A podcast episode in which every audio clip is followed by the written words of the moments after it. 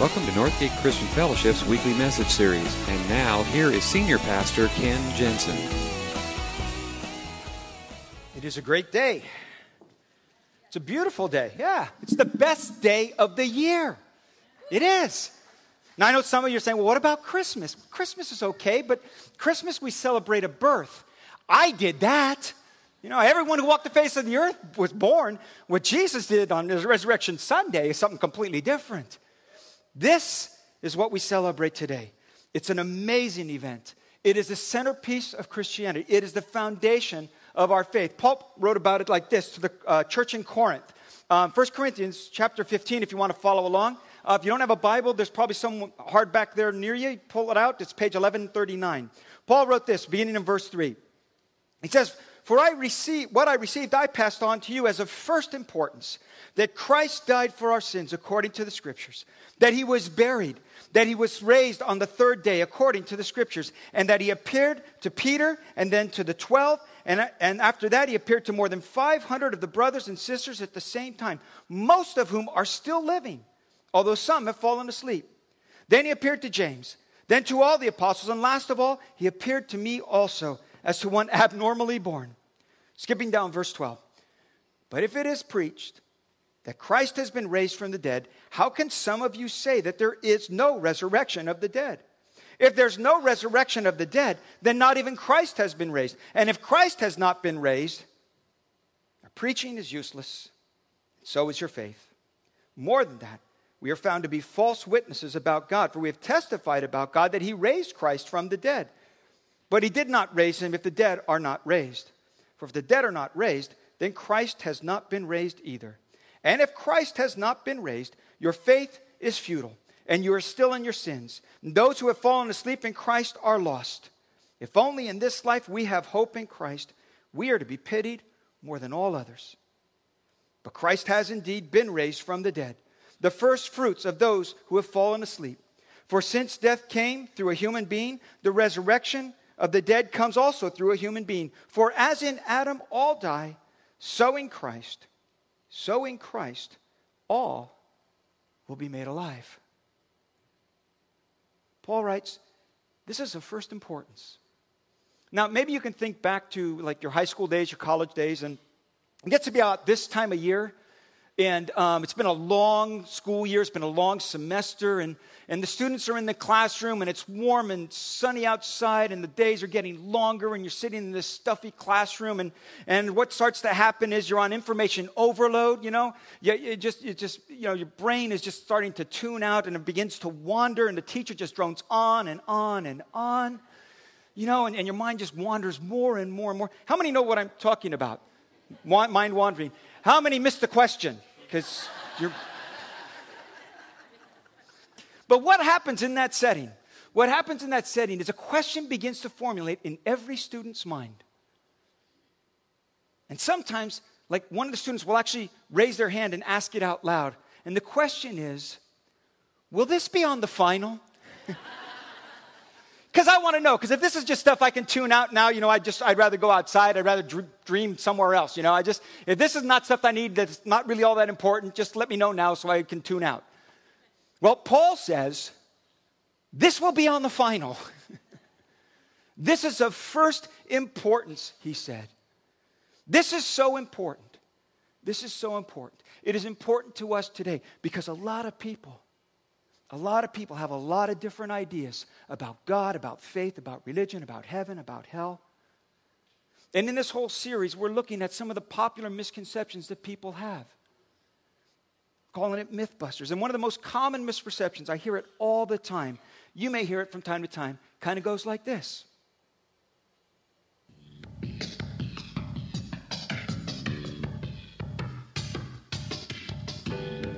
How do you get to heaven? Live a good life, and when you pass away, hopefully you've done everything right and the gate's going to be open. By living very, very well. Well, I guess there's many ways. I'm not totally sure how, but I mean, I have no idea. I guess you just try to do your best, and when you do something wrong, you try to make it right or admit to it or at least, you know, try to make up for it. And I think you get to heaven by being a good person. Uh, by doing good and uh, having good moral values. I think living each day um, with just, you know, keeping everything in mind and making sure that you don't do anything that is going to be out of control um, and just, you know, living it the way that you feel it's fit and, you know, believing in what you believe in and everything like that. And I think that gets you where you need to be. You hear it all the time. I'm a good person. I do my best to be a good person. Isn't that enough? Paul would say, Paul would say, if that's your answer, it's the wrong answer. It's the wrong answer. This will be on the final. And if you're trusting in being a good person, it's the wrong answer because the right answer has nothing to do with what you have done. It's what God has done for you. And maybe you've had those thoughts or even said those words. Maybe you're not sure. Maybe you've got questions. Maybe you have some vague ideas about heaven, but you're not really sure. And, and maybe that's one of the reasons you're here. Maybe you think you know what the answer is. And I'm just glad you're here this morning. Because what we're talking about today and next couple of weeks is what are the true essentials? What is it that really matters? Paul says this will be on the final. Only one thing matters. It is, of first importance, he says, that none of us has what it takes. It's not what we have done, it's what God has done for us. And that's where you hear it over and over again as you read through the scriptures, the New Testament, over and over again. When the apostles preached, this was their message that Jesus died on the cross, that he was buried, but on the third day he rose again. That's what we celebrate today. It all hinges on this, it all culminates on this one thing. It is what they preached. The resurrection is what matters. It's better than anything else that could have been done, better than anything else that you've tried to do. It is of first importance. It's all on the resurrection. Because the resurrection, the resurrection bridges the performance gap. It's, it's an old illustration, but, but the Bible says there is a gap. There is a gap between the person that you are and the person that God created you to be. There's a gap. That God created you to be a loving, generous, giving, caring. And, and you might do that sometimes, but there is a gap. There's a gap between the person that God created you to be and the person that you currently are. Now, how many here this morning, mass confession, how many here this morning would say there's at least a little gap between who you are and who you know you ought to be? Okay? How many would say, I'm doing pretty good, but the guy next to me has a severe gap, okay? we all know it. We all know there is this gap and we try to bridge it. That's what most religions are all about. I am going to bridge that gap. I'm going to figure out how, and I'm going to bridge that gap. When our kids were about middle school age, uh, we had a pool put in in our backyard. And, and at its closest point, there's about, oh, 10 to 12 feet between the edge of the pool and the roof of our house. And I had a 12 year old son who knew, did not know the meaning of fear. Anybody want to know what his dream ambition was? to bridge that gap. He said, I am going to bridge that gap. And his mother said, No, you are not going to bridge that gap. This is of first importance. You will not bridge that gap. And so he did not bridge that gap, as long as his mother was home. There's a performance gap. There is this gap between who we are and who God created us to be. And no one, no one has ever bridged that gap. And the Bible calls that gap sin. G.K. Chesterton said sin is the only, the only theological concept that is 100% proven. and it's true. We all know the gap. And that's why this resurrection is so crucial because it has to do with this problem of sin. That's why Paul wrote if Christ has not been raised, then your faith is futile. You are still in your sins. You're stuck with the gap. And the biggest thing about this is there's a bottom to this gap. There is a bottom, and it is a hard landing. It is death physical death, relational death, spiritual death. That's why Jesus died. Paul wrote, Christ died for our sins according to the scriptures. He was buried. He was raised on the third day according to the scriptures. He said, This is of first importance because there's a bottom to this gap. It is called death. And that is why Jesus died. He died for our sins. But the good news is, He didn't stay dead. On the third day, he was raised again. And that resurrection is the certainty that we know that we have because now we know the gap has been bridged. He overcame death. The gap has been bridged. That's why the resurrection is so crucial. He didn't stay die, he bridged the gap. He came alive. Since death came through a man, the resurrection of the dead also comes through a man, Paul wrote. In Adam, all die. So in Christ, all will be made alive. That's the answer. That's why it all hinges. That's why this day is so important. Because it's the resurrection of Jesus Christ that says the gap has been bridged. In fact, Paul goes on to say, you know, if, if, if that's not the case, then, then why do we even bother? Why do we even bother? In fact, he goes on, he says, if the dead are not raised, then let's just eat, drink, for tomorrow we die. Why even bother? Why even bother? If there's no resurrection, then let's not even bother. The resurrection says the performance gap has been bridged. Here's where we come to the rubber bands. All of you are wondering in your bulletin, what's with the rubber band? So take out your rubber band. Okay, this is a memory thing. This is going to help you. You're going to never look at a rubber band in the same way again in your life. Okay, so take out your rubber band and stretch it as tight as you can. Put it up to the face of the person next to you. No, don't do that. don't do that. And don't go shooting up here at me, all right? I had people in the office this week and they were gluing these rubber bands. We 500 rubber bands glued in these programs, okay? And they're all threatened. They're ready to shoot them at me, okay? Don't shoot them up here. Here's what I want you to do stretch it as tight as you can. Now, here's the deal this is the person God created me to be. This is who I am currently.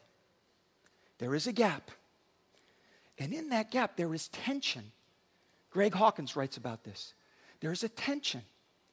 And the tension is the pull of God's Spirit towards us, towards Him. He's pulling us toward Him. See, it's not just a wide gap. There's a gap, but there's a tension in that gap. And there is this pull that God is pulling us toward Him. Now, there are two ways, there are two ways to relieve the tension. The one way is to lower the standards, to ease my conscience, to find other ways of dealing with the gap, to kind of just let the expectations lower just a little bit. The other way is to let that tension pull me towards who God wants me to be. Now, most people know living with that tension, they can't bridge that gap. And so, what most people try to do is lower the standards and hope God's going to grade on a curve. I'll do my best, but I know I can't be perfect, so I lower the standard. Now, here's the deal the way that we do that, the way that we lower that standard is we find other ways to deal with that tension. It's a lot of different strategies people try for them. We look for people who are worse than we are. Because if we can find people worse than us, you know, then we don't feel so bad about our own tension, okay? So we look for other, we compare ourselves to other people. Sometimes we just avoid the thought completely. We give our minds to other distractions. We engage ourselves in other things so we don't have to think about or realize or, or even consider this tension that pulls us. We just find other distractions, other ways to occupy our time. And sometimes, sometimes we do it by simply hiding. We wear a mask. Sometimes it's a religion mask. We do all the good religious things so people will think we are better than who we are. And we hope maybe God will think we are better than who we really are. And the resurrection relieves that mask of pretending. The resurrection says, foundationally to the Christian faith, the resurrection says, I can come clean. I don't have to pretend to be something that I am not because God knows the real me. God knows the real me to the core of my being, the parts of me nobody else sees, those thoughts and considerations that I would never say out loud. God sees them and He knows them and He loves the real me. He loves the real you. He loves you as is, just the way that you are. But He also loves you too much to let you stay that way. And what the resurrection confirms is that a real life change is possible. Not just a prettying up of the outside, not just an image management thing, but a real life change from the inside out. That there's a new life that is available to us. That's what is implicit in the resurrection. You are raised to a new life. The resurrection says there is a new life to live. And that's why this is so foundational to the Christian faith. That's why Paul insists on all these different people who saw him firsthand. He appeared to Peter, then to the 12. After that, he appeared to more than 500 of the brothers at the same time, most of whom are still living, though some have fallen asleep. He appeared to James. He appeared to all the apostles. He had all of these appearances because they insisted it's a real life event. It's a human history event. It happened, and this, all of this stuff happened. All of these people saw it. It's a reality. It wasn't a hallucination. It wasn't a legend and lore that built up over centuries of time as people embellished the story. Because he said, This is all first century stuff. This is first generation. These are people who saw it. And he said, Go ask them. They're firsthand eyewitnesses. Most of the New Testament was, was completed within 50 years of Jesus' death. All of it was completed within 50 years of Jesus' death. Within one generation, this message spread throughout the Roman Empire, thousands of miles, because it was a reality. And it changed their lives. A group of disappointed, defeated, fearful followers who all scattered because if they killed our leader, what's up for us? Were transformed and they became bold and they were willing they were willing to give their lives to this thing. Nobody dies for a hoax. If they had made this stuff up when it really came down to it and their life was on the line they could have just said just kidding. But they didn't. Because they believed it is the only thing that transforms lives and it transformed theirs. And sadly Sadly, many Christians, people who call themselves Christians, are still trying to do it in their own strength. They're still dealing with this tension by either relaxing their standards or, or just trying to not think about it. And what it is, is that tension is the work of the Holy Spirit. It is that tugging in your heart that God is pulling you toward Him. That this gap is to be bridged, and He wants you to cross the bridge. And the tension is the work of His grace. And that transforms lives. Trying to do it in your own strength never will. You never will. And even if you determined, I will be good from here on out, you still have stuff in your past that's been already done that you can't make up for. Is a work of God's grace and it comes freely as a gift. And that is life transforming. Paul wrote this By the grace of God, I am what I am. I am what I am. I am the real me by the grace of God. It's His grace. And His grace to me is not without effect. Grace is not just go do whatever you want because it's all covered and it's all taken care of.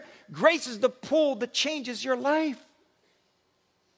And here's how it works when you know that you have been loved, the real you has been loved, the way God does with an unconditional love, the way Christ demonstrated his love for you by his death on the cross, when you truly understand that kind of love, you become a more loving person. Because you understand you don't earn love, it comes as a gift. When you have been forgiven of your past, of your present ongoing mistakes and failures and sin, when you know that you are forgiven, you become a more forgiving person. That's the work of God's Spirit in your life. When you know you've been accepted, not by your own proving of your worth, but because God loved you and accepted you by His grace, you become more accepting of other people. That's the life transforming power of grace. It is powerful, it is effective. And that's why the resurrection is so important because the gap has been bridged. And that tension, that pull, gets us across to that relationship with God that we were designed to have. And then the third thing is that the resurrection assures us there is a promised eternity for each and every one of us. Because the last enemy has now been defeated. Paul wrote, The last enemy to be destroyed is death. And that's why this day is so great. That's why the resurrection is so important because death doesn't get the last word. That's it. And that's the promise and that's the certainty because Jesus was resurrected, death does not get the last word. I heard a story just this week. Uh, in a Sunday school class, and it was Easter Sunday, and the, teacher was teaching the Sunday school class and teaching about the resurrection, and talking about Jesus coming back to life. And I kind of asked the question Does anybody know what Jesus said when he was resurrected? And one of the little girls in the class, she said, Oh, I know, I know, I know, I know, I know. And the teacher tried to pick somebody else. Goes, no, no, pick me, pick me, pick me. He said, Okay, what did Jesus say when he was resurrected? And she stood up, she went, Ta da!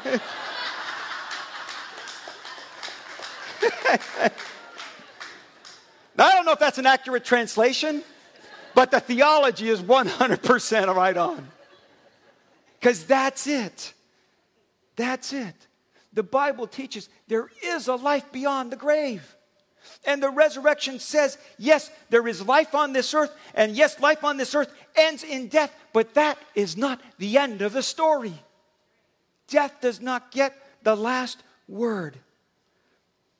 And the life to come is far more real, far more wonderful, far more powerful than we can imagine. And because we can't see it, because we can't taste it, touch it, feel it, it just seems so ethereal. But the reality is, the Bible tells us this life is what's ethereal. He said, This life, Bible says, is like a mist. It's a puff of smoke. It is here and it is gone. That's life. And if we take any moment at all to think about that, we know that's true. I'm in my 50s now.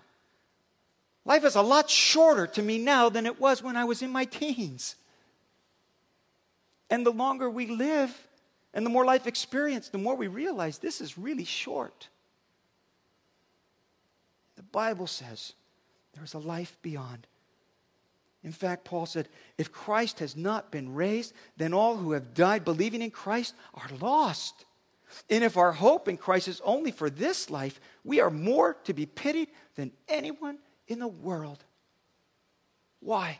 Because we have pinned it all on a false hope. That's why the resurrection is so vital. Because the resurrection says this new life is real. The life to come is a reality. And you can be sure. You don't have to think, I hope, I hope, I hope. I'll try, I'll try, I'll try. I hope, I hope, I try. I hope. You can know. You can know. The interviews in the, uh, on, on the video, even the, the vague answers that people had, it was just kind of like, well, I hope if I'm good enough, I hope maybe that'll be enough. And the Bible says you don't have to hope, you don't have to wish, you don't have to earn. It's a gift. And it's offered freely. And you can receive it. And with that, you can be sure. Because you see, if it's all about doing good and being good enough, how do you know? How do you know? Who says good enough? Christ did it for us. And the resurrection, the resurrection says, everybody can be sure. Paul ends it this way But in fact, Christ has been raised from the dead. He is the first, the first of a great harvest of all who have died. Everyone, everyone who belongs to Christ will be given new life. Circle that word, everyone. Because sometimes people say things like, well, how can Jesus be the only way? And isn't that pretty exclusive? And, and isn't that really limiting? Listen, I can't think of anything more fair. I can't think of anything more fair that says everyone. If he had set a standard and said it's only people who can climb this high on the ladder, then what about those who can't climb the ladder? If he had said it's only for this group of people who speak this language, then what about all the people who don't speak that language? If he has said that it is this attainable, you have to have this level of IQ, what about those of us who don't have that IQ? He says everyone. That is the message of grace. It is for everyone. Why does it come through Christ? Because only Christ died for our sins. Only Christ was resurrected. Only Jesus holds out the promise that says, You can be sure. And it's not narrowing, it's wide open. It's wide open. There's only one thing you got to believe and put your faith in what He's done for you. Because that's really what it comes down to. It's why I made that decision years and years and years ago. I said it's the only thing that makes sense. And it is certainly my only hope. Because I can't do this on my own. I can't be good enough. But ultimately, ultimately, what it comes down to is not the decision that I made. Ultimately, it comes down to you. Because you've been given the choice too. You get to decide. It's freely open for everyone who will do it. But everyone's got to make that decision for themselves. I want to ask you this morning as we close where are you at with this? Where are you at with this? Maybe you're here today, and, and maybe for you, you've never even given any serious thought to this. You came because it's Easter, and everybody goes to church on Easter.